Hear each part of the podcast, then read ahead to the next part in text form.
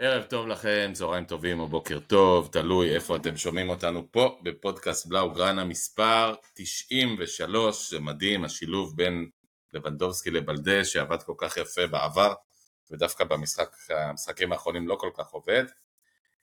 אנחנו פה בפודקאסט מלא, אחרי שבועיים של פגרה מכל מיני סיבות, אנחנו נדבר על התקופה הפחות טובה של ברצלונה, אנחנו נדבר על הניצחון, על המיני רמונטדה היום, ממש רגע לפני הקלטת הפודקאסט הזה מול פורטו, אנחנו נדבר כמובן על גבי, שלצערנו גמר את העונה, ונדבר מה מחכה לו, ואנחנו ישר עוברים מפה לידידנו האיש והאגדה שי פל, שחזר מברלין, אבל השאיר הרבה כאבי גב בברלין, ערב טוב לך שי.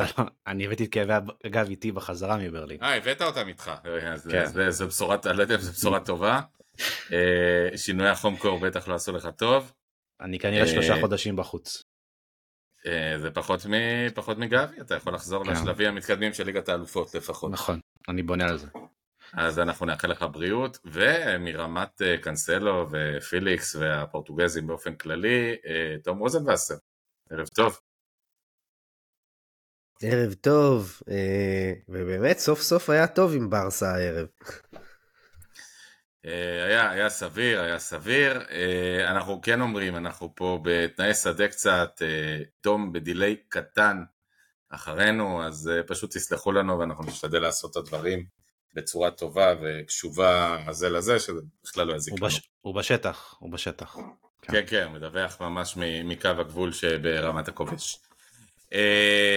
אז בואו נתחיל בעצם לדבר אחורה, בעצם הדבר הראשון שהפגרה הזאת בעצם התחילה בפציעה של גבי, דשמנו הרבה את יעקב כהן, המאמן של ספרד, לא יודע אם הוא אשם או לא, גם לא בדיוק פציעה שרירית, כלומר זה פציעה של רצועות, זה לא פציעה מאומס, זה פציעה בתנועה לא נכונה, ככל שאני מבין, אבל זו פציעה קשה שיכולה לשנות קריירה של שחקן, שי וטום. אני חושב שתום דיבר מקודם על, הוא השווה את הפציעה הזאת לפציעה של צ'אבי, צ'אבי נפצע אבל ל5 חודשים, פה אנחנו מדברים על ACL מלא ומיניסקוס ביחד, ואומרים שהמינימום של ההיעדרות הזאת זה 8 חודשים, זה אומר שנראה אולי את גבי בקדם עונה עם ברסה, אבל לא מתאמן לצידה, ואולי נראה אותו באזור המחזורים הראשונים של העונה הבאה בעצם. עכשיו, ובעצם צריך להגיד, קרע מלא זה כאילו, זה לקבל את כל החבילה, בעצם אפשר להיות קרע חלקי, אפשר קדמי, אחורי, אנחנו מדברים פה על כל הקרע, כולל המיניסקוס, זה הכי גרוע שיכול להיות, זאת אומרת, בעצם ההבחנה הכי גרוע שיכול להיות. זה פציעה קשה מאוד, כן, פציעה קשה מאוד. ולשאלה שלך, האם יעקב כהן יכל לעזור? כן, הוא יכל לא לשתף את גבי, שכבר הגיע עם עומס משחקים מטורף, בגלל שהחברים שלו, פרנקי ופדרי בברסה, אולי לא שיחקו בגלל הפציעות שלהם, אז הוא נדחן על ידי צ'אבי, בלית ברירה, ויעקב כהן, לואיס דה לפונטה, היה יכול להעניק לו מנוחה במשחק לפרוטוקול, לחלוטין לפרוטוקול נגד גיאורגיה. אם כן, אנחנו רוצים להיות שוב הוגנים, תום, אני תכף אפנה אליך ושאל אותך, האם בעצם, בסופו של דבר, שוב, לא מדובר בפציעה שרירית, כלומר, זה לא מתיחה, זה לא קרע בשריר, זו פציעה שבסוף נובעת על פי רוב, מתנועה לא נכונה במגרש, זה יכול היה לקרות גם לשחקן שהוא לא תחת עומס משחקים גדול. כן, לא יודע. זה פציעה שהיה בה המון bad luck. יותר מהכל, אבל אתה יודע, בשביל שבד לק יתממש, גם צריך לתת לו את ההזדמנות, וההזדמנות הזאת קרתה בגלל שגבי היה על המגרש, במשחק שהוא לא באמת היה חייב להיות על המגרש. מצד שני אני אומר, כאילו, גבי הוא מהשחקנים היותר צעירים בקבוצה, שמאמן אומר, אוקיי, גם אם אנחנו לא, כבר עלינו, הוא לא השחקן מספר 1 בסגל שלי, הוא לא, לאו דווקא טיר 1, בנבחרת ספרד, ואני יכול לכעוס עליו כאוהד ברסה, אבל אני חושב שזה יותר מהכל היה מזל רע. אני התחלתי לדבר על זה מקודם, על זה שאני חושב אני מאמין בגבי שהוא יתגבר על הפציעה הזאת, בגלל האופי שלו, בגלל הגיל שלו, אני חושב שהוא יכול לעשות את זה, אולי זה, אתם יודעים, wishful thinking, מה שנקרא, אבל זו האמונה שלי בגבי, וגם אני כן רוצה להגיד שהפציעה הזאת אין בה שום דבר טוב, אבל מה שכן היא עושה זה סדר בתיעדוף של הקשרים הפותחים בקבוצה. די ברור מי הם הולכים להיות, וזה הקישור שפתח היום. אז בוא נדבר, שי, היה על ההגשה שעת המערכון הידוע על זה שעולה וזה שיורד, הם נפגשים באמצע. בעצם הפציעה הזאת פגשה אותנו שגבי בשיא העלייה שלו בעצם נראה אולי כאחד השחקנים הכי טובים של ברסה העונה, ממש נראה טוב, מנהיג, בעוד שאוריול רומאו הולך ומתפייד, הולך ונגמר, הולך ומאבד מכל הקרדיט שהוא התחיל איתו, כאשר בעצם עכשיו קצת הקלפים האלה או מתפזרים או מסתדרים לצ'אבי, תלוי איך מסתכלים על זה. אני חושב שראית היום פחות או יותר את השלישיית קישור שתרוץ בהמשך העונה הזאת, פרנקי גודואן ופדרי, היו לה חבלי לידה קשים מאוד היום, הם לא שחקו ביחד, אני לא חושב אף פעם, בטח לא בתחילת משחק, ואתה כן רואה, אתה רואה... אגב, הם שיחקו ביחד במשחק הראשון של העונה, ביחד עם אוריול רומאו, לארבעה קשרים. כן, זה היה בפטיש הקודם של צ'אבי. כן. אבל היום ראית שצ'אבי הקריב את רומאו, כי בכלל איבד את כל הפרומיננטיות שלו בהרכב, בצדק, אין מה לעשות, מדברים על בעיה מנטלית אצל אוריול רומאו, ודיברנו, אני חושב בפודקאסט הקודם, על כובד המשקל של החולצה של ברצלונה, שלא מתאים לכל אחד. אני חושב שהקישור הזה יכול להתחבר, ראינו קצת מזה במחצית השנייה היום נגד פורטו, אבל עדיין יש לברסה עוד בעיות חוץ מהקישור הזה, ואולי כדאי שנדבר עליהם גם. אז בואו נדבר באמת, דיברנו על הקישור שדווקא הולך ומקבל איזושהי רוטציה ברורה, למרות שתשאל עוד השאלה, אוקיי, אז בהינתן רוטציה, אז מי נכנס? סרג'י רוברטו לא עלינו, אוריול רומאו לא עלינו, כלומר נשאלת פה שאלה די גדולה, עוד נדבר גם האם יהיה רכש או לא, מן הסתם לא, אבל אנחנו נצטרך לשים וי גם על השאלה הזאת. בעצם ההגנה, צ'אבי לוקח את ההגנה ששנה שעברה עבדה הכי טוב באירופה, מפרק אותה לגזרים, מוציא את הבלם הכי טוב שלו, ראוך או לעמדת מגן ימני, מעביר את המגן הימני הכי טוב בעולם, קנסלו, לעמדת מגן שמאלי, ודווקא מקבל ממנו משחק מדהים, מוריד את בלדל הספסל, ואת קריסטיאנסן, אולי השחקן הכי טוב בשנה שעברה בהגנה, על פי חלקנו, בעצם שם על הספסל, ומעדיף את איניגו מרטינס, שלא ברור לי לפחות במה יותר טוב. אולי קצת יותר פיזי. תום, אתה רוצה לקראת הטק הזה, ואני אקח אחריך?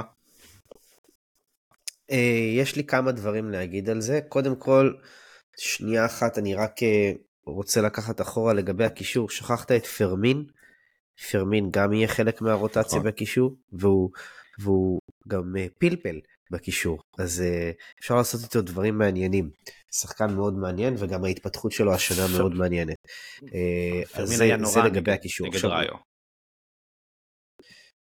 אבל אתה מצפה מזה, זה קורה שהוא צעיר. כן, אני לא חושב שפרמין הולך להיות בהרכב הפותח, אני עוד פעם, אני באמת מאמין, כמו שאמרנו, בשלישיית קישור הזאת, היא עכשיו תצבור הרבה מה שנקרא מיילים ביחד, ואני מאמין שהכימיה ביניהם תלך וגם תשתפר. אבל בוא נחזור להגנה, מה שאתה אמרת יעוז, נכון, ההרכב הקבוע הזה של הבק לא קיים, אין בק בבק שלנו יותר. קריסטנסן פתח את העונה הזאת מאוסס יותר, הייתה לו אי נוחות מסוימת שאני לא יודע אם הוא ישתחרר ממנה לחלוטין, והוא לא אותה ספקן שהיה של התעברה, אני דווקא מאמין שהוא כן יתיישר כמו שהעונה תתקדם. איניגו מרטינז פתח חלש, אבל הוא משתפר, וזה יוצר אצל צ'אבי את הלבטים, מי צריך להיות איפה. עכשיו, העניין היה הוא, בלדה לא פתח את העונה טוב, ויש את הלוקסוס הזה של שחקן כמו קנסלו, שיכול לשחק גם מגן ימני נפלא, וגם כמו שראינו היום, מגן שמאלי מדהים.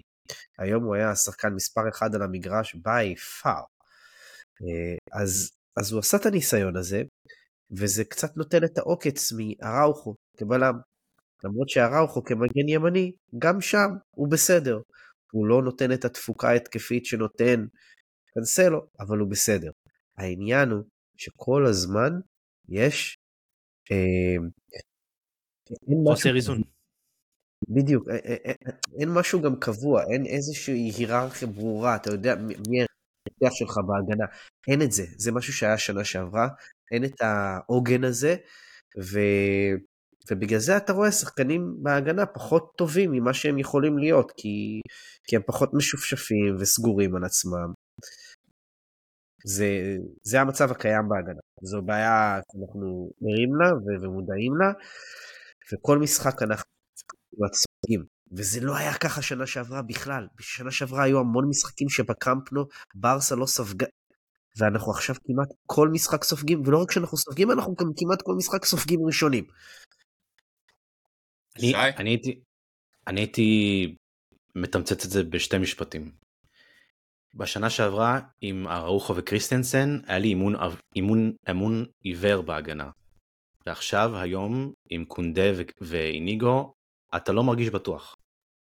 אני חושב שזו תחושה שכל אוהד ברסה שותף לה. היום ספציפית, קונדה היה קטסטרופה. חושך. וגם איניגו, עזוב את הטעויות, גם המיקום שלו היה בעייתי.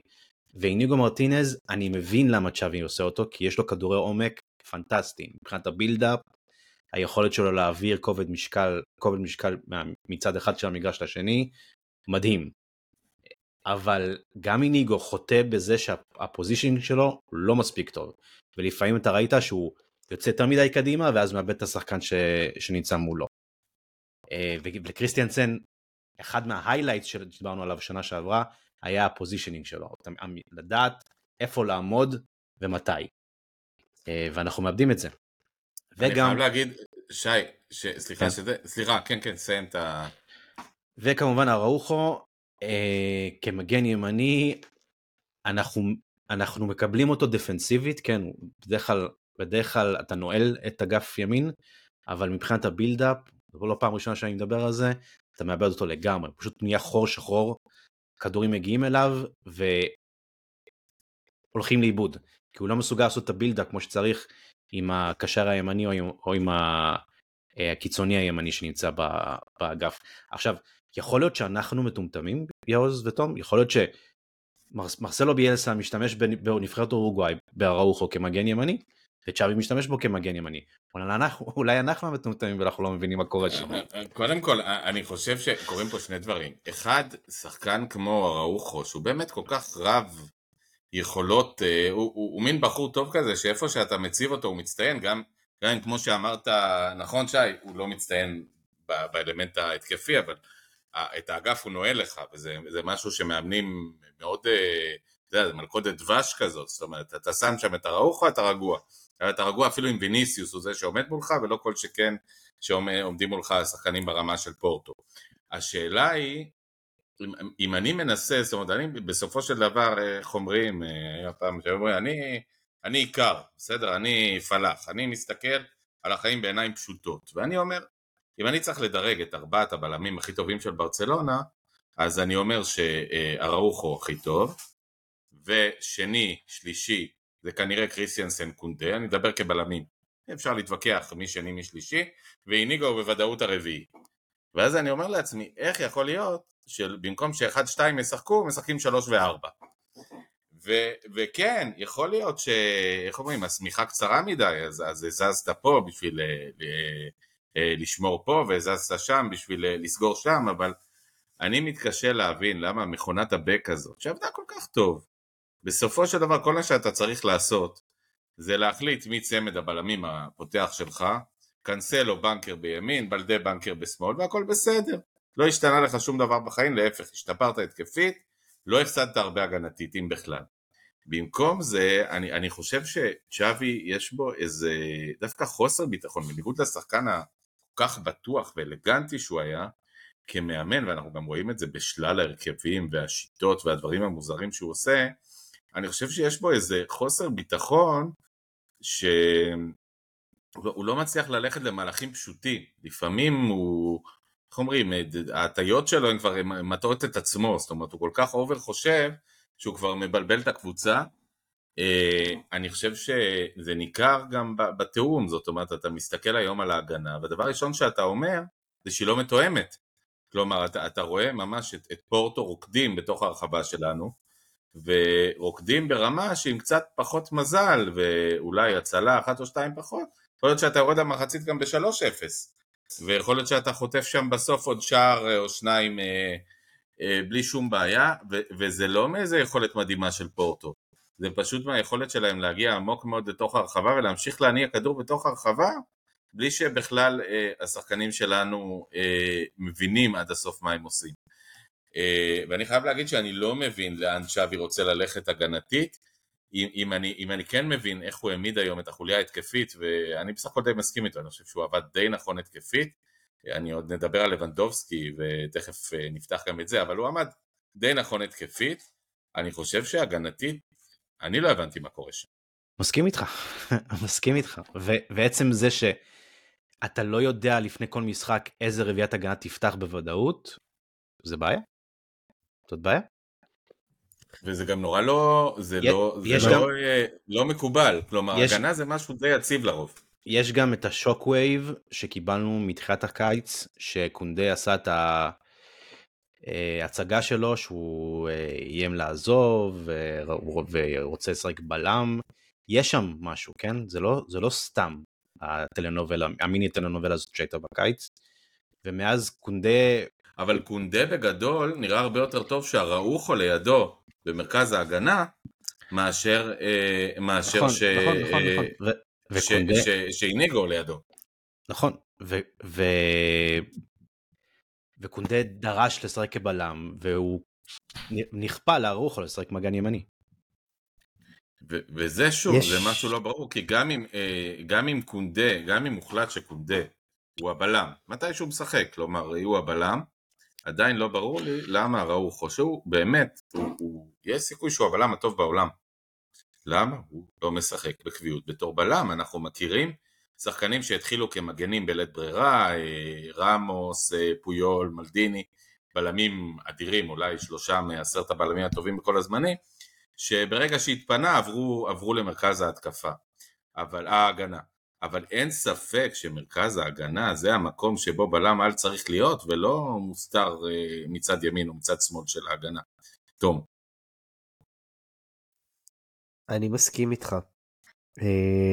ואנחנו דיברנו על הבעיות האלו שיש בהגנה, ושצ'אבי מנסה לעשות כל מיני מיקס אנד מאץ' כאלו. אני חושב שזה משקף קצת את הבוסריות שלו כמאמן. אבל יש דיון יותר גדול אפילו פה, וזה דיון שאנחנו נגענו בו עכשיו, אנחנו כולנו אחרי ניצחון, אז אנחנו טיפה שיקורים ממנו, אבל בואו, ביום שבת, בערב, אחרי המשחק, הרבה קולות, אפילו רוב הקולות, יכלו לבוא ולהגיד בקלות, הקבוצה לא נראית מאומנת, הקבוצה לא נראית טובה, הקבוצה, זאת אומרת, זה לא אחרי המשחק הזה, המסכן הזה שהיה לנו מול ראיו, זה כמה משחקים כבר. זאת אומרת, המשחק מול ראיו, זה שרשרת של 5 משחקים, שהיו לנו שם 2 הפסדים, 2 ניצחונות וטקו, וגם הניצחונות שלנו, הם ניצחונות שעולים לנו בדם, יזע ודמעות, אנחנו לא מנצחים משחקים ב2-3 גולים, אנחנו מנצחים 2-1, 1-0 כאלה, שאנחנו עם הלשון בחוץ כשהמשחק נגמר. והקבוצה לא נראית מאומנת, ועכשיו צריך לבוא ולשאול למה? למה? למה זה ככה? לא יכול להיות שצ'אבי שהוא באמת היה משאלת ליבנו, ייראה כל כך פושר בעונה השנייה שלו המלאה כמאמן. לי יש איזשהו רעיון למה, אבל אני גם מעניינתי לשמוע מה הטייק שלכם על זה. הייתי רק רוצה לסגור לפני זה תום את הפינה של יעוז לגבי הראוחו כמגן ימני. אני ראיתי ראיון עם מרסלו ביאלסה, מאמן של אורוגוואי, והוא נשאל למה הראוחו לא משחק כבלם שם, כי אני חושב שקסרס וחימנס משחקים באורוגוואי כבלמים. הוא אמר שהראוחו נותן לו, הראוחו חייב לשחק, וגם חימנס וגם קסרס חייבים לשחק מבחינתו בהגנה.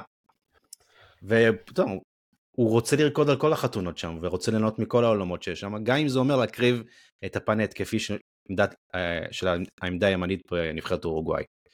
אז יכול להיות שצ'אבי אומר לעצמו, שוב פעם, אני מוכן לחרב, וזה מגיע מצ'אבי, כן? אני מוכן לחרב את הבילדאפ שלי בצד ימין, בתמורה לזה שאני מקבל שקט ושלווה מבחינה גנטית בצדים. הבעיה היא שבמקרה שלנו, בעצם נוצר מצב שניקו מרטינס, שהוא חד משמעית הגיע להיות פלסטר. ניגו מרטינז לא הגיע בשביל לפתוח בהרכב של ברצלונה, שאנחנו ידענו בפגרה, שיש לנו את קונדה, את קריסטיאנסן ואת הראוחו. אני אגיד עוד משהו, ואני חוזר על זה הרבה, בהתחשב בעובדה שברצלונה היא קבוצה מאוד מאוד מוגבלת כלכלית. אני לא חושב שנכון לקבוצה כל כך מוגבלת כלכלית, להחזיק גם את קונדה, גם את הראוחו וגם את קריסטיאנסן, ששלושתם שחקנים ערך שוק מאוד מאוד גבוה, בסך הכל נמצאים בשיא הקריירה שלהם, אם בלאו הכי נותנים לאיניגו מרטינז לשחק. זאת אומרת, אם זה המצב, אתם יודעים, אפילו נגיד את זה, אם זה המצב, בוא ניקח את קריסטיאנסן, שאני מת עליו, ואני חושב שהוא צריך להיות בקבוצה להרבה שנים, אבל בוא ניקח את קריסטיאנסן, ששווה 30, 40, 50 מיליון יורו. בוא נשלח אותו בפגרה לקבוצה שאני בטוח שתשמח לקלוט אותו, ובוא בכסף הזה אולי נצליח להביא קשר אחורי סביר. אני אגיד לך דבר כזה, אם קריסטיאנסן ימשיך להיות שחקן ספסל, הוא יבקש לעזוב, ואתה תמכור אותו בקיץ. אבל אין בזה היגיון, כי קריסטיאנסן עושה הכל יותר טוב מניגו מרטינז. והוא צעיר ממנו משמעותית. נכון? נכון? באמת טוב ממנו, ראינו. זאת בעיה, זאת בעיה. זאת ממש בעיה. וזה משהו שאני חייב להגיד, שאני לא מבין את העניין הזה. אגב, עם עניין קטן, נדמה לי שאיניגו מרטינס הוא שמאלי, בעוד שאחרים ימניים, אז זה שוני קטן, אבל בלאו הכי היום הוא שיחק בימין חלק מהזמן, אז לא כך ברור לי הסיפור. מה שאין לקריסטנסן מבחינת הבילדאפ, זה הכדורי עומק ברגל שמאל לכיוון הנגדי, אבל קריסטנסן כן ידע לבנות, לתת לך את הכדורים החותכים האלו לקישור. ושוב אני אומר, אתה לא מוותר על הבלם שהוא באמת, אולי אחד מה-15 הכי טובים היום בעולם בשביל המשחק הזה, וזה משהו שאני לא מבין מה צ'אבי רוצה לעשות פה. ואני שוב אומר, אם יש לך יותר מדי חלקים שאתה לא יכול לשלב, זה גם לא נבחרת, זה קבוצה, תמכור. כן, having said that, קריסטיאנסן לא הראה העונה בינתיים שהוא היה באותו לבל של שנה שעברה. יש לו גם איזה סיפור שם, אבל הוא לא היה פחות טוב מאיניגו. אגב, צריך להגיד את האמת, זה דעתי. צריך להזכיר, איניגו גם פתח את העונה נוראית. לגבי אווירת נחיים שהייתה סביב הקבוצה הזאת, אני מסכים. וגם דיברנו על זה בפודקאסט הקודם, על האימפליפיקציה של כל החושך הזה שאנחנו נמצאים בו, וזה מוצדק, הקבוצה לא שיחקה טוב. אבל הייתי רוצה לראות את הקבוצה הזאת עם הבסיס המרכזי שלה, שזה פרנקי, ארוחו וטרשטגן כמובן, פדרי כמובן, אם את הדבר הזה רץ כמה משחקים, בשביל להסיק מסקנות של צ'אבי לא ברמה, צ'אבי כן ברמה, וכו' וכו'. אגב, במשפט, דעתכם, תום, תתחיל אתה, אבל באמת בקצרה על ניאקי פניה. היה סבבה לגמרי היום. תום? סליחה, אני לא הצלחתי לשמוע. דעתך על איניאקי פניה?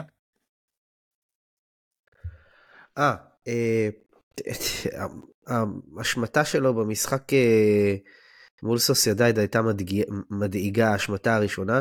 את הגול שהוא ספג שם, אני חושב שעם עבודת רגליים טיפה טובה יותר, הוא היה יכול להגיע לזה, אף על פי שזאת נגד ראיו, כן.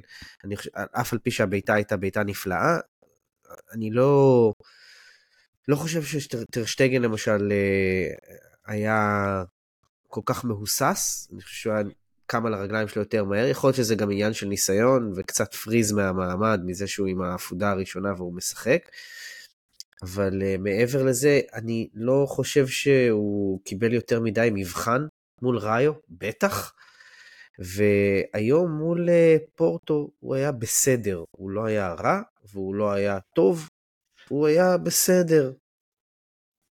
אני חושב שהייתה הצלה במחצית הראשונה, הצעה די טובה. כן, כן, אבל הייתה לצד שמאל של השאר, כן. כן, ומחצית שנייה אני חושב שרק הביתה שם לקראת הסוף הייתה מסוכנת. נכון, הייתה גם איזה ביתה בנבדל שהוא עמד במקום והוא היה בסדר כאילו, וזה היה בסוף נבדל, אבל הוא לא באמת נבחן, כי פורטו לא היו טובים במחצית השנייה. אגב, הם כן הצליחו להגיע לאיזה מצב 2, שהם בעטו ישירות אליו, כן? כן, נכון. אבל עדיין הוא היה שם. צריכים תוח איברים בשביל להגיע לזה. היה במיקום טוב. אני חושב שאיניאקי פניה דווקא במצב מושלם, לנו להיות עכשיו השוער השני, כיוון שהוא הוכיח שיש על מי לסמוך בתור שוער שני מצד אחד, מצד שני שהוא עדיין רחוק מאוד מהרמה של השוער הראשון, ואני דווקא חושב שבהינתן שטרשטגן יחזור, אני מניח שהוא יחזור, כי אני מבין שהוא כבר די קרוב להיות קשיר, אז בסך הכל אנחנו מוצאים פה צימוד לא רע של שוער 1-2, ששניהם טובים, אבל די ברור מה ההבדלים ביניהם. אני רוצה לגעת... מסכים, זה די ברור. בשני נושאים מאוד חשובים, דיברנו על ההגנה, שבאמת אנחנו לא מבינים מה קורה שם, וזה עוד משהו שנדבר עליו עוד הרבה. אני רוצה שנדבר על ההתקפה ועל עניין אחד, דיברנו על תהליך הרונלדודיזציה של לבנדובסקי, בעצם שהופך להיות שחקן שאם הוא לא משפיע על המשחק בצורה של שער, אז בהרבה מקרים ההשפעה שלו היא שלילית, הוא לא נע מספיק, הוא לא דינמי, הוא לא מקבל כדורים, הוא כמעט לא נראה במשחק, זאת אומרת, אני לא זוכר אותו כל כך לא רלוונטי במשחק, מצד אחד זה גם אולי השמטה של הקבוצה שלא יודעת להפעיל אותה, הוא צריך להגיד, חלוץ 9 אמיתי, כמו סנטר אמיתי בכדורסל, זה חיה שהיא נותנת לך הרבה, אבל זה גם חיה שאתה חייב לדעת להפעיל אותה, זה לא חיה שמפעילה את עצמה, זה לא חלוץ כמו מסי שלוקח כדור ועושה מה שהוא רוצה, זה בהחלט שחקן שצריך להפעיל אותו מצד אחד, מצד שני אני אומר, בהינתן שזה המצב, אני היום באיזשהו שלב קיוויתי דווקא שפרן תורס ייכנס במקומו, כי אין לי ספק שפרן תורס חלוץ סקורר פחות טוב מלבנדובסקי גם היום. מצד שני, כל הערך המוסף שהוא היה נותן בלחץ, בבניית המשחק, בניית ההתקפה, מתפרצות, אני חושב שזה היה ניסיון שהיה שווה לעשות אותו, לפחות מהדקה 60-70 ואילך. שי. אני חושב שכל עוד ברצלונה ציפה לחילוף הזה של לבנדובסקי תמורת פרן. לבנדובסקי היום היה פח הפחים בלשון המעטה. ממש. 12 נגיעות, כן? 12 נגיעות כל המשחק.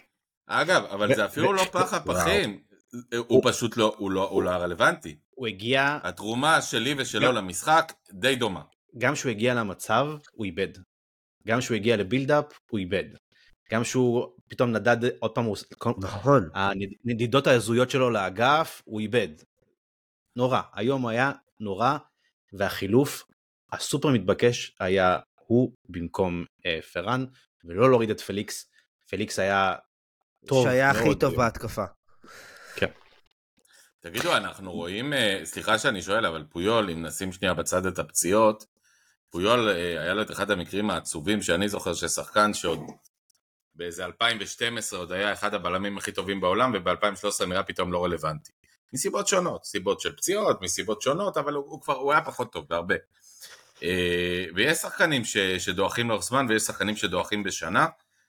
לבנדובסקי נראה שנה שעברה, לפחות בחצי העונה, נראה באמת חלוץ, 9, וואו, 9 אינטני מדהים, ופתאום פשוט צנח, אבל פתיחה חופשית בלי מצנח. כן, יש לי דז'ה וו, כי דיברנו על זה לפחות 10 פעמים בפודקאסט הזה. ואז אנחנו מבינים אגב, שאם לא היה... אני קורא לזה נס, חלילה לא נס, זה נוראי שגבי נפצע, אבל אם לא היה הנס הכלכלי שנוצר בזכות הפציעה של גבי, אז גם ויטור אוקה בכלל לא מגיע בעוד חודש. נכון, נכון. לבנדובסקי, אני חושב, זה לא בעיה מנטלית, זה משהו פיזי, וזה משהו שאנחנו לא ציפינו, כי כשרכשנו את לבנדובסקי, היית אומר, תראה לך בן אדם שאומר על הכושר שלו, זה משהו שהוא כן יכול למשוך. אבל אתה עדיין אומר את זה. אתה רואה את לבנדובסקי, הוא מפלצת. כן, אבל אתה רואה את הנגיעות האלו, זה לא אותן נגיעות של החצי הראשון של העונה שלו, שנה שעברה, כן? הוא נוגע בטנק, הוא נוגע כמו טנק, כמו זחל של נמר, לא יודע מה. הוא נראה היום באמת כמו, אני יודע מה, באמת, כי תפקיד 9 הוא תפקיד הכי דומה לסנטר בכדורסל. הוא תפקיד שצריך להזין אותך, צריך לעבוד בשבילך, וקצת נראה, אני יודע, כמו איזה שקיל אוניל, שהגיע לגיל 36, ופתאום, אין, כבר זה לא עובד. זה כבר לא עובד, וקשה לו לתפוס עמדה. נכון, עזוב, המטר 85 שלו, והוא לא מצליח לנצח בכדורי גובה. כן, נגיחה עלובה מאוד, אגב, היום במצב לא רע, כדור מהקרקע ביתנו, אבל כאילו הבן אדם פתאום הגיע למצב שכאילו אתה אומר, בוא, אלך לליגה הסעודית, כי אין לך מה לחפש אולי יותר ברמות האלה, ואני אומר את זה בצער אדיר, אבל האם ייתכן שזה המצב? תום? אני חושב שמוקדם להגיד, יש עוד עונה, רוב העונה הזאת עוד לפנינו, כן? אנחנו לא עברנו מחצית עונה עדיין, למרות שאנחנו מתקרבים אליה, עוד מעט פגרת חג מולד ושנה חדשה, וזה מסמן את מחצית העונה פלוס מינוס, הוא עדיין לא הניע. הוא כן, היה לנו המשחק נגד, לפני ראיו, משחק הליגה שלנו, שהוא שם צמד, כולל נגיחה מאוד מאוד לא טריוויאלית, ופנדל שלכולנו ירדו התחתונים ממנו. כן, אבל אז אמרנו, זה המשחק רונלדו. בדיוק, אז כביכול הוא הפציע לרגע, אבל מתחילת העונה זה לא כל כך טוב, וזה understatement, והאמת היא שהיום אנחנו כן ראינו במשחק הזה, לא בגללו, אוקיי? ממש לא בגללו, בגלל הז'וואוים, זה ברור לכולם. ראינו XG בעיקר במחצית השנייה, ראינו הזדמנויות, זאת אומרת, המחצית השנייה נפתחה עם בעיטה למשקוף, המחצית השנייה נפתחה, ומיד אחרי זה לחץ שהניב עיבוד כדור באגף שמאל שם,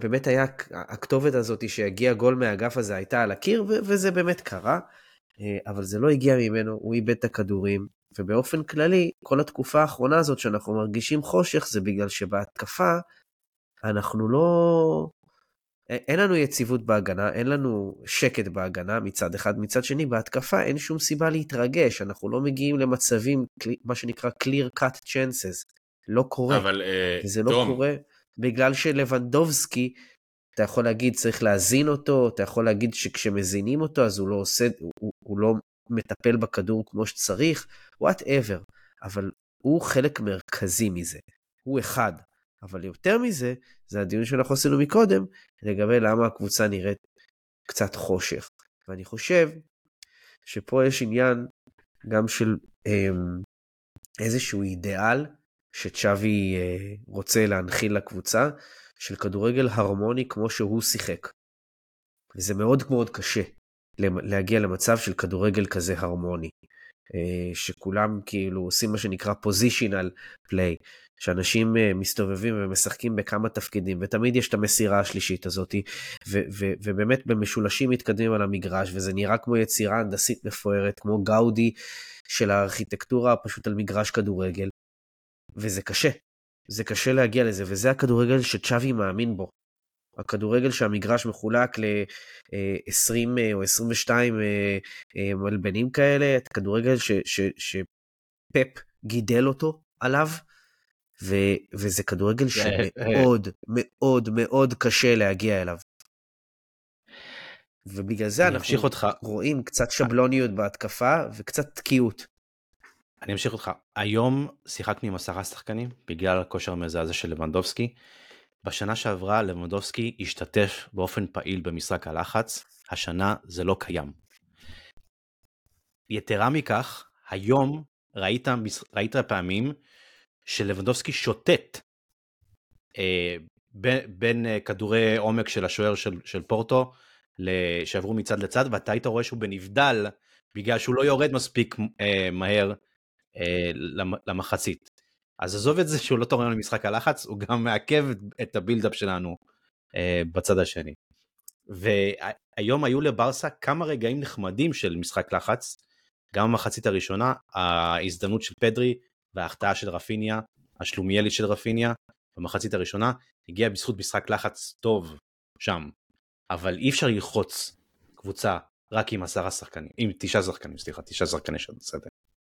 עכשיו, השאלה, אבל אני שואל, תמיד הרי אנחנו מצווים לחשוב מחוץ לקבוצה, מחוץ לקופסה, במיוחד אגב צריך להגיד, אתה חייב לחשוב מחוץ לקופסה, שהמצב הכלכלי שלך הוא לא מבריק, שהמצב הכלכלי מבריק, אז אפשר להביא פלסטרים מהכל. עכשיו, במקרה הזה, שאנחנו בעצם מפסידים המון מהנוכחות של לבנדובסקי על המגרש, ואנחנו לא מרוויחים. וצריך להגיד שוב, גם שנה שעברה, הוא השתמש במשחק הלחץ, אבל הוא לא הבריק במשחק הלחץ, אבל הוא כל כך הבריק במשחק ההתקפה, שזה היה שווה. הוא השתתף. כמו שקורה בהרבה מקרים, מספרי 9 מזדקנים. עכשיו, השאלה היא, ואמרנו רונלדו, השאלה היא האם לא עדיף לפתוח עם שלישייה דינמית ומהירה, ש3 שחקנים שהם לא באמת חלוצים מלאים, אם זה פליקס ולמין ורפיניה וכמובן פרן, עם 3 מתוך 4 לפתוח, ואז אתה גם מכניס את לבנדובסקי, לפחות למשחק 2, אתה מעלה אותו מהספסל, אתה מעלה בדקה 60, אתה מעלה שחקן טרי, שחקן עם מוטיבציה, שחקן שרוצה לעלות ולשנות את המשחק, אתה פתאום אתה משנה את כל ההסתכלות של היריבה, ואולי דווקא לפעמים, זאת אומרת, אני חושב שצ'אבי, דבר שבאמת, המאמן, סליחה שאני נוגע פה, זה מצחיק להגיד, אתם יודעים, קשטן סטייל כזה ישראלי, כלומר הגנרלים האלה של פעם, שלא היו עושים חשבון לכוכבים, והיו עושים מה שהם רוצים, אז דווקא מאמן כזה, שלא, אתם יודעים, אתם רוצים, פרגוסון, נלך קצת יותר, כדורגל יותר חוטי, יותר בטופ האירופי, היה אומר, בוא, שב 2-3 משחקים על הספסל, תראה מה קורה, ננסה משחק קצת יותר דינמי, הכי גרוע תיכנס בדקה 60, ואולי, אתה יודע מה, אולי תפרח, אולי תגלה עולם חדש, אולי גם יכול תאריך את הקריירה שלך בצמרת בשנה-שנתיים, כי לנסות שוב ושוב את אותם דברים, ולהתעכל באותן תוצאות, כבר היו אנשים חכמים מאיתנו שאמרו שזה זה די טמטום. שי. אני לא מבין למה לבנדובסקי סיים היום 90 דקות, אבל לצ'אבי הפתרונות. למה הוא מתחיל? נכון, נכון, בסדר. נראה. לא, אתה אומר באמת, גם ככה אנחנו לא מבקיעים. זה לא שזה ישתנה בהרבה אם מחליף את לבנדובסקי בפרן. אבל פרן שעלה היום, הוא גם לא... הוא פרן. אבל הוא זז, והוא נתן לחץ, והוא נתן עבודה, והוא נותן, זאת אומרת, נכון, בעצם התכונות הפשוטות, לא הגאוניות שלו, הוא נותן יותר ממה שלבנדובסקי יכול לתת בכושר הרעוע שלו. יכול להיות, אני לא יודע. כאילו זה, כרגע זה נבלה וזה טרפה, בשורה התחתונה. בואו נסתכל קדימה, הצלחנו לצאת בנס, מקום ראשון צריך להגיד, כן שי.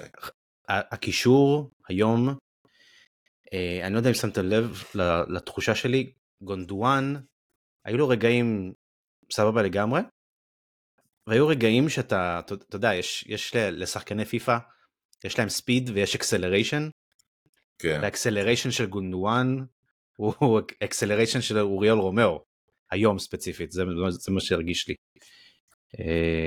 לא יודע אם אתם שותפים להרגשה, והמשולש הזה, פדרי, פרנקי וגונדואן, יכול לעשות קסמים, היום זו פעם ראשונה פחות או יותר שמשחקים באמת ביחד עם זה, זה לא נראה מושלם, אבל היו רגעים במחצית השנייה, אחרי השער של פליקס, שזה כן היה נראה משהו שיכול להתבשל לדברים טובים, יש לי תהיות לגבי המיקום ההתחלתי של פרנקי וגונדואן, לפעמים גונדואן התחיל יותר אחורי, לפעמים פרנקי התחיל יותר אחורי, צריך לשאול שם את הפיינטיונינג, והמיקום של פדרי היום היה מוזר, לא יודעת אם שמתם לב, הוא היה יותר צד ימין, מאשר אמצע או מאחורי החלוצים, וזה גם הגביל אותו. אני חושב שאגב, פרנקי, התחושה לפחות, ולא הסתכלתי על המספרים, ושבתי עם חבר, שאחרי זה אמר, תשמע, אני לא רואה את המספרים, אבל זה לא מעניין אותי אם תבוא אליי אחרי המשחק ותגיד לי שפדרי מסר 3 מסירות מפתח ו8 מסירות בין קווים ו90 מסירות, ופדרי לא היה דומיננטי היום במשחק, וגם לא גונדואן מספיק, בזמן שאת פרנקי דיון, שדווקא אמור להיות על פניו הכי חלוד והכי עייף, וגם יש לו תינוק חדש בבית, וזה לא משהו לזלזל בו, אני לא אומר את זה בצחוק, זה משפיע לפעמים על שחקנים, ובוודאי תינוק ראשון בבית, בזמנו אגב היה השחקן היחיד שזכה בווימבלדון, אחרי שנולד לו תינוק, זה היה פדרר, רק שתבינו, לפני איזה 10 או 12 שנה, כלומר זה משפיע לפעמים על קריירות, ופרנקי דה יונג נראה מדהים, נראה טוב, הוא לא נראה אולי הכי חד, אבל הוא נראה בכל מקום, הוא נראה דינמי, הוא זז, הוא עשה, הוא ניסה, גונדואן ופדרי היו on and off, ואני חושב שאף אחד מהם לא הותיר באמת חותם על המשחק, כמו שהייתי רוצה לראות קישור על פניו כזה נוצץ ששלושה קשרים עושה. השתלטות על חצי על אמצע המגרש, זה לא היה. כן, אבל זה עניין של תאום, ופרנקי פישל בגדול בשער הראשון של פורטו, פשוט נכון, נכון. אני רוצה להגיד לגבי הקישור הזה, אבל הוא השתפר. אגב, הוא לא נרדם, הוא נפל. אם תסתכלו שוב על השער, הוא בא לשמור והוא נפל. אם תסתכלו עליו שוב, הוא נתקע על עצמו בזה והוא נפל. זו נפילה תרתי משמע. כן. תסתכלו על זה שוב. אני רוצה להגיד לגבי הקישור הזה יכול להיות נוצץ, אבל מה שאנחנו צריכים ממנו כרגע, ואני חושב שזה מה שהוא מנסה לברר מעצמו כרגע, זה את הפרקטיקה שלו, את הפרקטיות שלו. זה לגבי, אתה יודע, בפועל מה אנחנו רוצים לראות מהם בתכלס, ולגבי פרנקי, יש איזושהי דואליות כרגע, במה שהקבוצה צריכה ממנו. מצד אחד, הקבוצה צריכה בילדאפ הרבה יותר טוב ממה שהיה לה עם רומאו, שהוא לא נתן לה את זה, ולפרנקי יש את זה הכי טוב באירופה כקשר אחורי, אוקיי?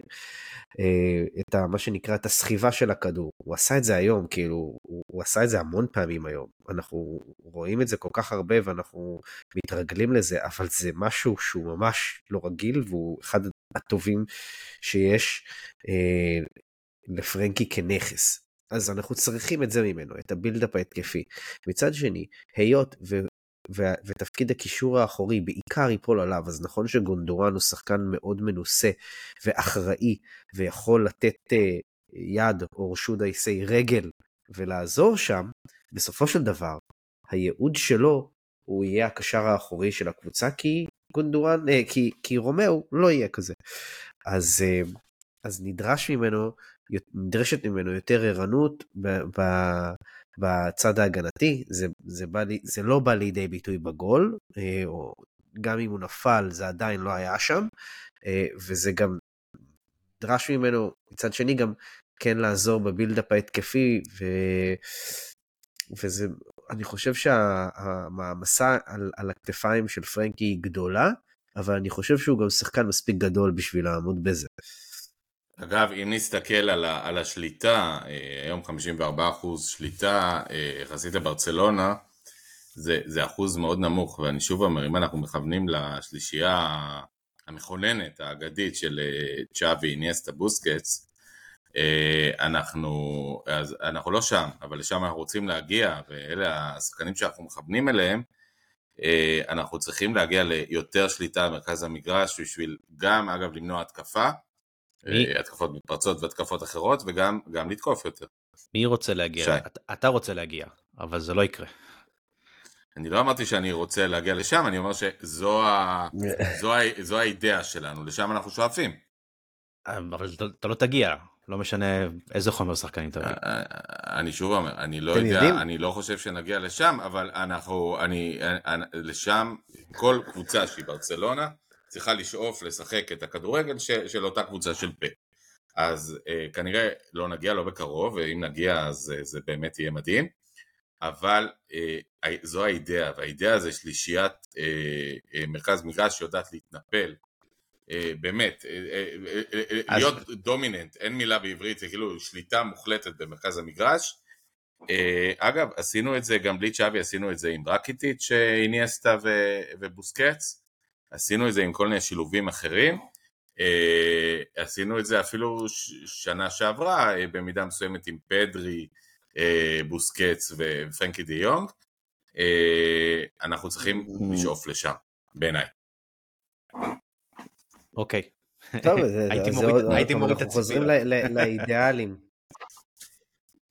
כן. אנחנו חוזרים לאידיאלים שאנחנו היינו רוצים לפגוש בברצלונה, ולזה שזה לא כזה פשוט. אני מזכיר לכם שברצלונה, נדמה לי בתקופה של איזה 10 שנים, חוץ ממשחק אחד, בכל המשחקים שלטה בכדור יותר מהיריבה, בתקופה של צ'אבי זה פחות נראה ככה, זה אפילו קורה פעם בכמה משחקים שאנחנו לא שולטים יותר מהיריבה, וגם במשחק הזה, 54-46 זה כמעט שוויון, זאת אומרת, זה כמעט הכי קרוב שיכול להיות לשוויון, אני חושב שזה פחות מדי, ואני כן חושב שהבילדאפ במרכז המגרש, צריך להיות קצת יותר אינטליגנטי, קצת יותר סבלני, שזה חלק מהעניין הזה, פחות הרמות טיפשיות, שאגב באות לפעמים משחקנים פחות חכמים באגפים. היו כמה נגיעות של משחקי מעבר היום בברסה, במיוחד במחצית השנייה, שהם היו טובים, כאילו היו ברמה של קבוצה שאתה מצפה לראות מברצלונה. גם במחצית הראשונה הכדור עומק הזה של רפיניה לג'ואו פליקס שהוא החמיץ ברשלנות, המצב של פרן טוריס במחצית השנייה, המספרת היפה של רפיניה במחצית השנייה, היו רגעים נחמדים של כדורגל במשחק היום, לא טיקי טקה וטוטל פוטבול, אבל היו רגעים נחמדים שצריך לבנות עליהם מומנטום. אני חושב אגב, אחד הדברים שמראים שהקבוצה של צ'אבי לא מספיק מאומנת, זה שאתה לא באמת יודע מאיפה זה יבוא, זאת אומרת, בקבוצות גדולות, אתה פחות או יותר יכול לדעת מאיזה שילובים יבואו לך השערים, יבואו ההזדמנות הגדולות, וכמובן שיש יוצא דופן, אצלנו זה כזה, למשל אותו שער של הראשון של קנסלו, שהיה שער מדהים, זה כמעט היה נראה שער כמו בשכונה, כאילו זה היה נראה שקנסלו מתעצבן שחוטפים גול, זאת אומרת יאללה, אני הולך פנימה, אני שם שער, לא מעניין אותי, אני מספיק טוב, זה ממש היה נראה כך, כאילו יאללה, אני הולך עם הכדור ואני שם שער. עכשיו זה נחמד, אבל אולי אני לא בטוח שזו שיטה מנצחת לרוסמן, וזה שוב, זה על המאמן לדאוג שזה יקרה. בואו נסתכל קדימה, בכל זאת, כי אין לנו עוד הרבה זמן לפודקאסט, הגרלה... נכון, ושנייה, רק לפני שאנחנו נותנים מבט קדימה, יעוז, כן צריך להגיד את זה עכשיו. אנחנו עד עכשיו לא נתנו לזה ביטוי בפודקאסט, כי... אנחנו לא כל כך מרוצים מהכדורגל של ברצלונה, אבל תדעו לכם שהשחקנים עכשיו במצב רוח מעולה, המועדון העלה סרטון שרואים את צ'אבי מקבל את השחקנים ונותן את הכיפים האלה שאנחנו ראינו ונהננו מהם שנה שעברה ולא נהננו מזה יותר מדי העונה הזאת, והם בעננים, הם מרגישים מעולה, כולל ז'ואאו פליקס וז'ואאו קנסלו במיוחד שניהם, ויש אושר מאוד גדול עכשיו במועדון. כי יש צלקת של גדול. שנתיים בליגה האירופאית, שלא לעלות נכון. בשלב הבתים. כן, זה מתבטא. נכון, ועכשיו אנחנו נעלה, לא רק שאנחנו עלינו לשמינית גמר ליגת אלופות, אנחנו כמעט בביטחון מלא עולים גם מהמקום הראשון מהבית, שזה הישג חשוב מאוד, כי אנחנו לא נוגרל מול ביירן או סיטי כנראה בשמינית הגמר, אז אתם יודעים, עוד נורא מוקדם לדבר על זה, אבל יכול להיות שביום טוב אפשר לראות רבע גמר, שזה משהו שברצלונה לא עשתה המון זמן. אז אתה רוצה שאני אעצור את עצמי מלדבר ככה, פרינה. תעצור. מה שקרה היום, אבל אם אנחנו מדברים על הביטוי המוכר, הניתוח הצליח, החולה מת, אז היום קרה ההפך, הניתוח לא ממש הצליח, אפילו די נכשל, אבל החולה חי וגם חוגג בחדר הלבשה. אז שוב אני אומר, זה לא פתרון לאורסמן, כי הקבוצה לא שיחקה טוב, זה לא נראה טוב, זה נראה די במזל, זה שני גולים שהם לגמרי באמת תוצאה של הקסמים של קנסלו, לא ממש תוצאה של משחק קבוצתי מבריק. אבל עדיין הגיעו למצבים טובים, מכדורגל טוב. זה דרך אגב גולת הכותרת שלי מהמשחק, זה שהצלחנו לייצר בהתקפה כמה צירופים שהולידו מצבים, שאנחנו לא הצלחנו לעשות את זה במשחקים לפני זה, וזה היה נחמד לראות. ושוב, אם תיקחו את כל הקבוצות הגדולות, וזה יכול להיות נבחרות, וזה יכול להיות קבוצות כדורגל, וזה יכול להיות גם קבוצות אוקי קרח מבחינתי, ברוב המקרים הקבוצות האלה הדגימו היררכיה ברורה. היררכיה, ידעת מאיפה יבוא השערים, ידעת מאיפה יבוא הסיסטים. ברצלונה של השנה הרבה מאוד דברים קורים במקריות, הרבה מאוד קורים במזל, הרבה מאוד דברים קורים, כי בסוף השחקנים הם לא רעים, אז בסוף גם האיכות עולה. חסר משהו בתבשיל הזה של צ'אבי, כאילו הוא מנסה ומערבב את הקדרה הזאת, משהו עוד לא דופק שם, ואני אומר את זה בצער, אני חושב שצ'אבי חייב להישאר גם אנחנו יודעים ליגה עונה. אני באמת, אני מאמין שצריך, התחלת בדרך, אתה צריך להמשיך בה, אתה לא מודד מרתון אחרי 100 מטר, אבל הקבוצה לא נראית טוב, גם היום היא לא נראית טוב, בוא נדבר באמת, היה הרבה מזל.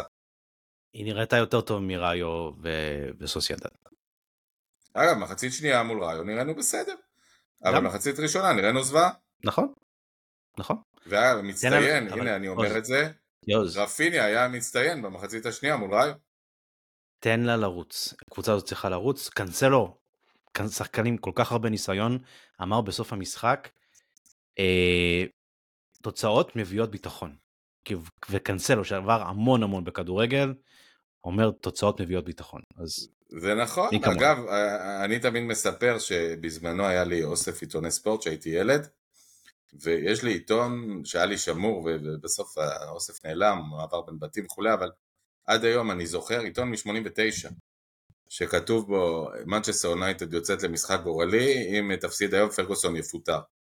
עכשיו זה ב-89, זה כותרת, ואני לא אשכח אותה בחיים שלי, ועכשיו אני אומר לעצמי, ואני מאוד לא אוהב את מנצ'סטר יונייטד כמובן, אבל אני אומר לעצמי, תארו לכם שהוא מפסיד את אותו משחק, אם הוא מפסיד את אותו משחק, אין, כל מה שקרה למנצ'סטר יונייטד ב-20 שנה הטובות שלהם, אחרי זה 25 שנה, לא קורה. כלומר, ברור שבסופו של דבר, תוצאה אחת טובה שמושכת עוד תוצאה טובה ועוד אחת טובה, פתאום ההיסטוריה משתנה.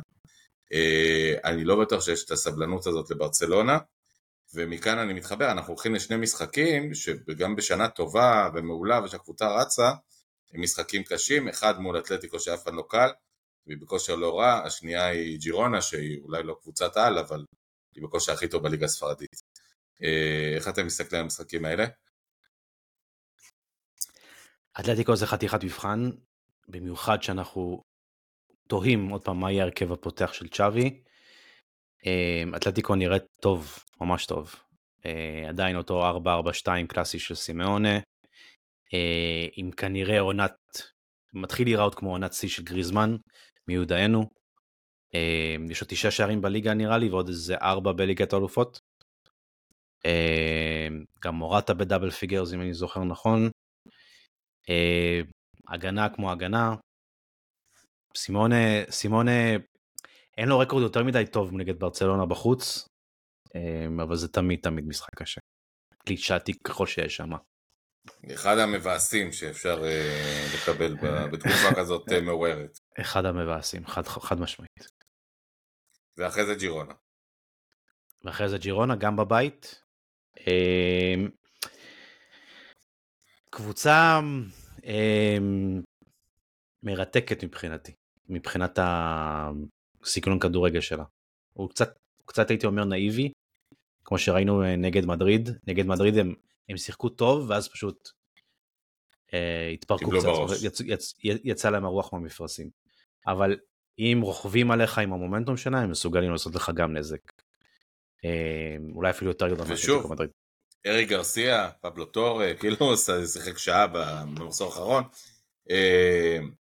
וואלה, זה שחקנים שכאילו ירקנו אותם מתוכנו. כל הכבוד גם שהם הצליחו להתגבר על העזיבה של רומאו. כן, יכול להיות שזה לא היה כזה הפסד. הנשיא שלהם כל הזמן אומר שהם רוצים אותו בחזרה. יאללה, אפשר לארגן משהו. תארגן? לוקחים את פבלו טורה בחזרה, אריק, את מי? שניהם מושלים. נכון? כן. תום, הטייק שלך ככה בשתי דקות נהירות? זה מדהים של המשחקים הכי קריטיים שיש לנו עד כה העונה, אנחנו מגיעים בלי טרשטגן, שהיה השחקן אולי המצטיין שלנו עונה שעברה. ואנחנו, שאלת אותי מקודם על איניאקי פניה, מה דעתי עליו? דעתי עדיין לא התגבשה, אבל אני חושב שהיא תתגבש אחרי המשחקים האלו, אחרי צמד המשחקים הזה, שאנחנו צריכים אותו ממש ביכולת טובה. יש שוני מסוים בין אתלטיקו. הצפי הוא שטרשטגן כן יהיה קשר אתלטיקו מדריד. הלוואי וזה יסתדר. יש שוני מאוד גדול בין בין ג'ירונה לאתלטיקו מדריד. אתלטיקו מדריד מגיעים במומנטום מצוין עכשיו. ג'ירונה מגיעים כקבוצה שאתה שואל, עד מתי? וזה, הקלף שלהם משחק חזק עדיין. אתה תוהה אם הם יעשו לסטר פה. אני לא יודע, אבל אני חושב שאתלטיקו קבוצה חזקה יותר, ואני חושב שבסוף העונה הזאת אנחנו נראה את ג'ירונה, אם היא תצליח בכלל להתברג לטופ 4, זה יהיה הישג מדהים בשבילה. מדהים. אז הקרב מול אתלטיקו בעיניי הוא מאוד חשוב, וגם זה מול ג'ירונה. ברצלונה חייבת לנצח את המשחקים האלה כדי לא לתת לריאל הזדמנות לברוח עם 7 נקודות, גם עם טקו עכשיו הוא הפסד באחד משני המשחקים האלה, איבוד נקודות באחד משני המשחקים האלה הוא קריטי עבור ברצלונה במצב שאנחנו נמצאים עכשיו. אתה גם משחק ביום ראשון ב-10, שזה אחרי המשחקים של ג'ירונה ומדריד, וכנראה אתה תהיה שם בפער 7. ואתה גם תשחק ביום ראשון ב-10 גם בשבוע אחרי זה נגד ג'ירונה. אז משחקים מאוד מאוד חשובים, משחקים שאחריהם, אגב, לברצלונה יש עוד, אם אני לא טועה, עוד משחק או שניים, ואז יוצאים לפגרה, ואתה לא רוצה לצאת לפגרה כשאתה במינוס 6 או 7. אני רוצה לקוות, אגב, אני לא יודע איך יראו המשחקים, ובכלל אני לא כל כך יודע איך תראה הקבוצה של צ'אבי העונה, כלומר אם שנה שעברה ידענו שנעלה וניתן הגנה חזקה, העונה אנחנו אפילו לא בהכרח בונים על זה. אני כן הייתי רוצה לראות את הגרסה שאנחנו יותר ראינו במחציות השניות בעונה האחרונה. וואו, לגמרי. אפילו גם היום. את הגרסה, אפילו לא יותר טובה, אלא יותר מעיזה. את הגרסה הרצה, את הגרסה הלוחצת, את הגרסה שמעיזה, את הגרסה שהולכת קדימה, ולא את הגרסה המבולבלת והמסכנה הזאת שעולה במחצית הראשונה, ורק איכשהו במחצית השנייה מצליחים להתאים אותה. אני הייתי רוצה, זאת אומרת, אתם יודעים, לדלג על ההקדמה המיותרת הזאת בכל משחק, שלרוב נגמרת שאנחנו 1-0 לחובתנו ואחרי זה רודפים, ופשוט להתחיל מהקטע הטוב. אני חושב שזה די תלוי בקצת, אני יודע איך זה, קצת שינוי של גישה ומחשבה אצל צ'אבי. הוא צריך להעיז, הוא צריך לבוא עם ביטחון. אני חושב שזה מאוד מאוד מאוד תלוי בו, כי בסך הכל יש לנו סגל יותר טוב, גם של אתלטיקו ובוודאי משל ג'ירונה. אגב, אני רוצה לתקן את עצמי לגבי ה-4-4-2 של סימן, הוא שיחק 4-4-2 מלא זמן, אבל אני חושב שהשנה הוא יותר ב-5-3-2 או 3-5-2, ולשאלתנו, בגלל הכושר הרעוע של לבנדובסקי, הוא יכול ללכת ממש ממש לאיבוד בפקעת השחקנים האוז של סימוני הימיד שמה. אז עוד סיבה לדאגה עבור צ'אבי ביום ראשון. כן, אבל רק צריך לקוות, ואני חושב שנצטרף כולנו לתקווה הזאת שלא, בגלל המערך הקצת שונה הזה של סימוני, שלא נמצא את צ'אבי, מנסה פתאום לעלות עם 4 קשרים, או איזה משחק של 3 בלמים, או איזה מין המצאה כזאת, שעד היום אף פעם לא עבדה. כן, ואם סימון עולה לך ב-3-5-2, יכול להיות שצ'אבי כן יצטרך להגיב, טוב, מבחינת הראייה שלו, אולי נצטרך כן להוסיף עוד קשר אחד. קיצור, כאב ראש. אני לא בטוח, כי אתה צריך תמיד לזכור היתרון שלך הוא חסרון במקום אחר, והחסרון שלך במקום אחד הוא יתרון במקום, זאת אומרת, בחוליה אחרת. כלומר, בסוף זה, אתה יודע, כל אחד עולה עם 10 שחקנים למגרש, אז איך שאתה לא, חוץ מהשוער כמובן, אז איך שאתה לא הופך את זה, אתה לא חייב, אתה יודע, להגיב ליריב ב-100% ולשחק כמו שהוא משחק. כן, תראה, יש שם איזה גרעין של סאול, קיקו ורודריגו דה פול, ומהצד תמיד מולינה, אם זוכר נכון, וריקלמה, ואתה לא תאמין מולם 3, בלבד בקישור, אתה חייב את התמיכה כמובן של אם זה יהיה אראוחו או קנסלו בצדדים, או בלדה כנ"ל. זה בעיה, זאת בעיה ואתלטיקו במומנטום. צריך להזכיר אגב שזה קישור שהוא קישור פיזי, קישור חזק, קישור שומר מעולה, זה לא הקישור ההתקפי הכי טוב באירופה, הם לא השני הכי טוב. לא, אבל יש תאום, זו קבוצה. כן, אגב, וזה משהו שאנחנו רואים אצל סימאון אפילו כמעט בכל העונות שלו, אולי גם בעונות הפחות טובות, שיש סדר, יש תאום, יש קבוצה, אתה יודע מה לצפות מהקבוצה, אתה יודע מאיפה יבוא הנקודות, וצביעת אצבע של מאמן. זאת אומרת, הקבוצות של סימאון נראות כמו קבוצות של סימאון, אין חוכמות, נראות מגעיל ומעצבן ורע וחרא לשחק נגדם, אבל הן נראות כמו שסימאון רוצה שהן נראו. חד משמעית, לדעתי משחק יותר קשה מהקלאסיקו. אני רוצה עוד שני דברים קצרים לקראת הסוף. קודם כל, תום, שי, היה כבוד היום לעשות שיחה היסטורית ומדהימה בין הקפטן סרג'י רוברטו שעומד בצד ישראל בצורה חד משמעית, ואולי משלם לזה גם מחיר ברשתות החברתיות.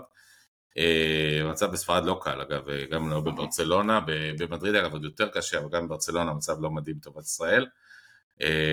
התבקש לדבר היום עם אחד מהילדים החטופים, ומיר לעשות את זה, אחד הילדים החטופים שחזרו.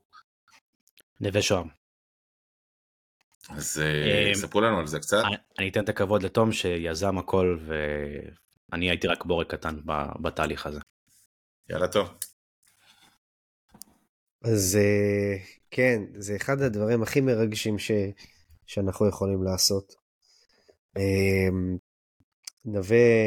נווה שוהם בן 8 מקיבוץ בארי נחטף לעזה ב7 באוקטובר ביחד עם כל המשפחה שלו, עם אחותו יהל בת ה3, עם ההורים שלו, טל שעדיין נמצא שם, אבא שלו, ואימא שלו עדי, וגם סבתא שלו מצד האימא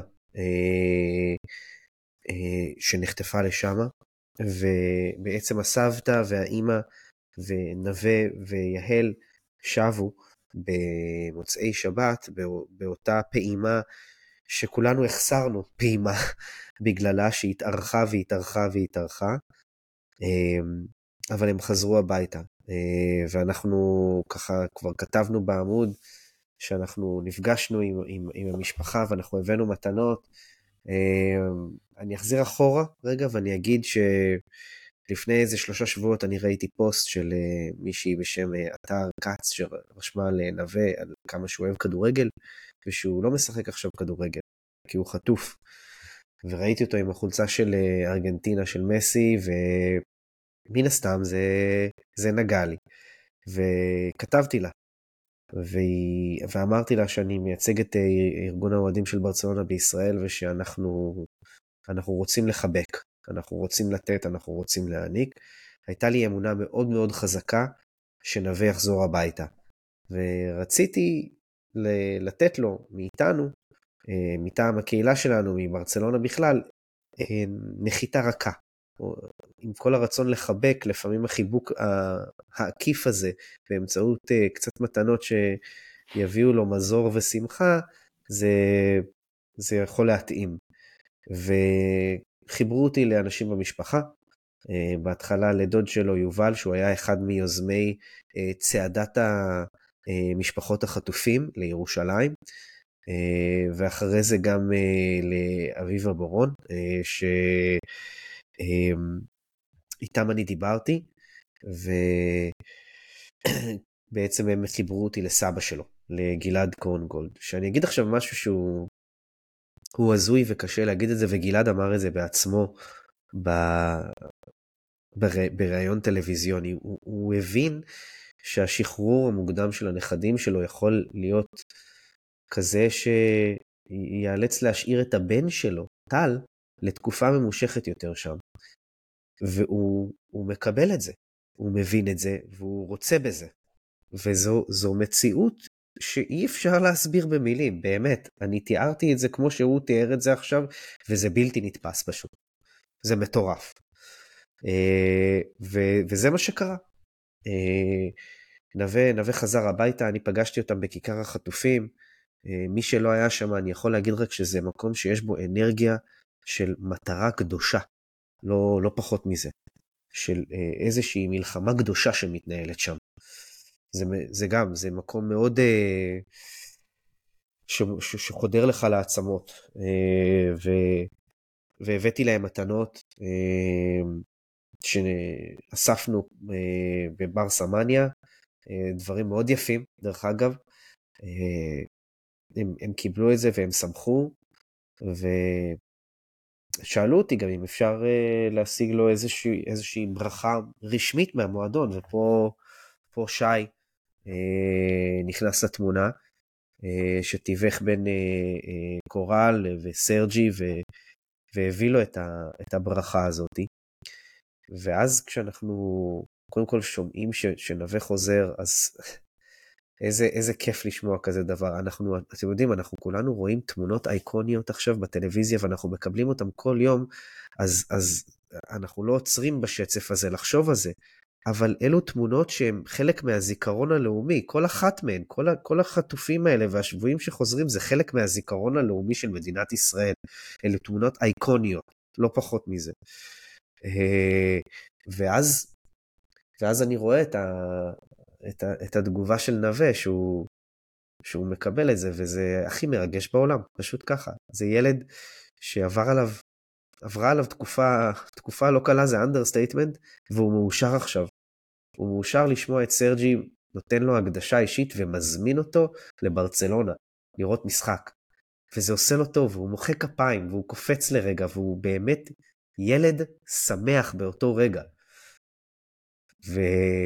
ואז גם אני שמח, בכולנו.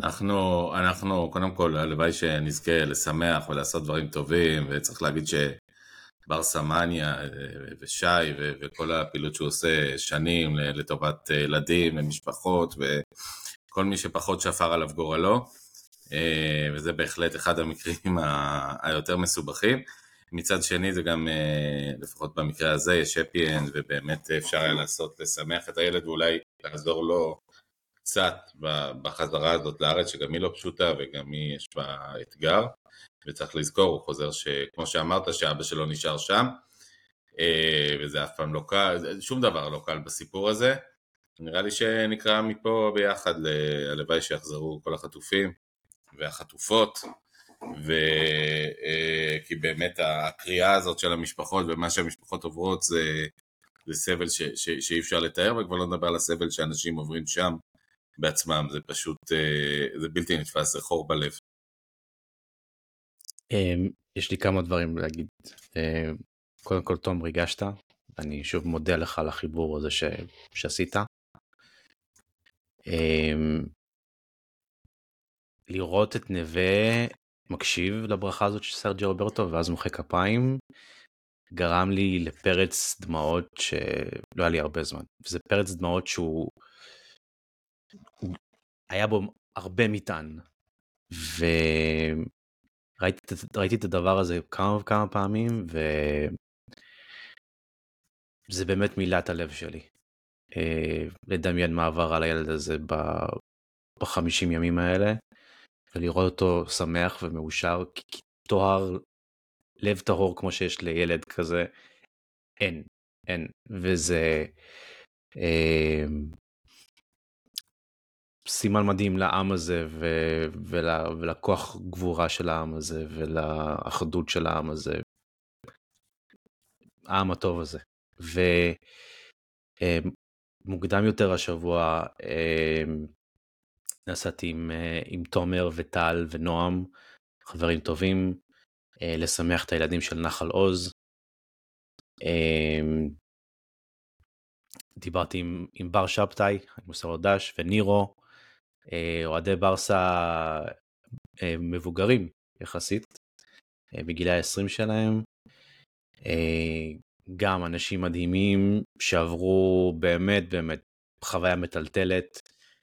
אני מדבר עם בר, ובר אומר לי, הייתי שם, ונאבקתי בדלת הממ"ד עם מחבל, ואתה נפגש מול זה, ואתה מבין כמה גיבורים, כמה כוחות נפשיים אתה צריך בשביל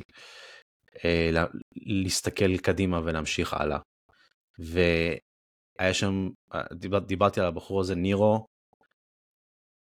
מלך, מבחינת, אני יודע שהוא מקשיב לפודקאסט, אתה, אמרתי לך שאתה מלך, אתה עדיין מלך.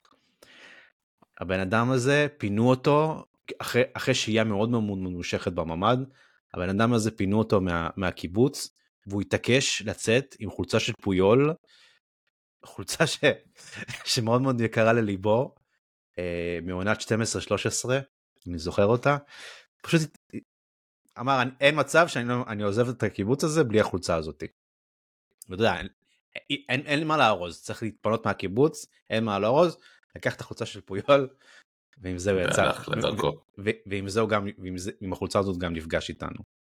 אז אנשים מדהימים, באמת באמת אנשים מדהימים. אנחנו רואים באמת כמה הכדורגל, כמה זה גדול הרבה יותר מהתוצאות ומהשערים ומכל הניתוחים האלה שאנחנו עושים, כמה יש כוח במשחק הזה, וגם זה גם אפילו בזיכרונות אחורה, אותו בן אדם לוקח את החולצה של פויול, פויול כבר לא משחק 10 שנים בערך כמעט, ועדיין פשוט הכוח הזה ואיך זה מחזיק אנשים ואיזה השראה זה נותן, והלוואי שרק נזכה לשמח ושיחזרו באמת כל הילדים, נזכה וכולל הזוג הג'ינג'י הזה שנכנס ללב של כולנו, שעדיין לא חזרו, כפיר באריאל ביבס וכולם, באמת מצווה קדושה, מרתום, מצווה ענקית, בעיניי מצווה שאולי אין גדולה ממנה, פדיון שבועים ולהחזיר את האנשים האלה הביתה ואת הילדים. אנחנו בסופו של פודקאסט לא ארוך אבל גם ממש לא קצר,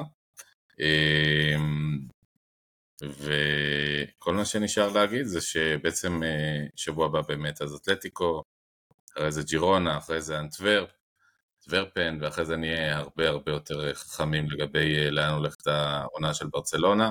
אנחנו כמובן ננסה בהתאם להתפתחויות לשמור על רצף פודקאסטים לפי המשחקים, ככל שנוכל. זהו, אנחנו מחזקים מכאן גם את אנשי העוטף, גם את אנשי הצפון, שעדיין נמצאים במלחמה, ואנחנו לא יודעים, שוב, כל עוד שעד שאנחנו תשמעו את זה, כבר תחזור למלחמה או לא תחזור, או לצערנו באמת אין לנו שום שליטה על הדברים האלה, אז רק באמת נקרא לכם, לכולכם, לשמור על עצמכם, להיות בריאים, להשתדל להיות בטוב כמה שאפשר. המילואימניקים, הסדירניקים, ששומעים אותנו. נכון, כוחות הביטחון, כוחות ההצלה, שאנחנו יודעים ששומעים אותנו וכותבים לנו, ואנחנו שמחים, אנחנו יכולים קצת לחזק אתכם. אז, והמון תודה לך, האיש והגדה, שי פל, בריאות בגב. תודה, יוז. כי זה, בלי גב בריא, החיים יותר קשים. לא, ממש. מי כמוך יודע. ותום רוזנווסר, קודם כל שיתוקן לך הקו אינטרנט בקיבוץ, ושנית, שתמשיך לעשות מצוות ודברים טובים, וכולנו גאים בזה.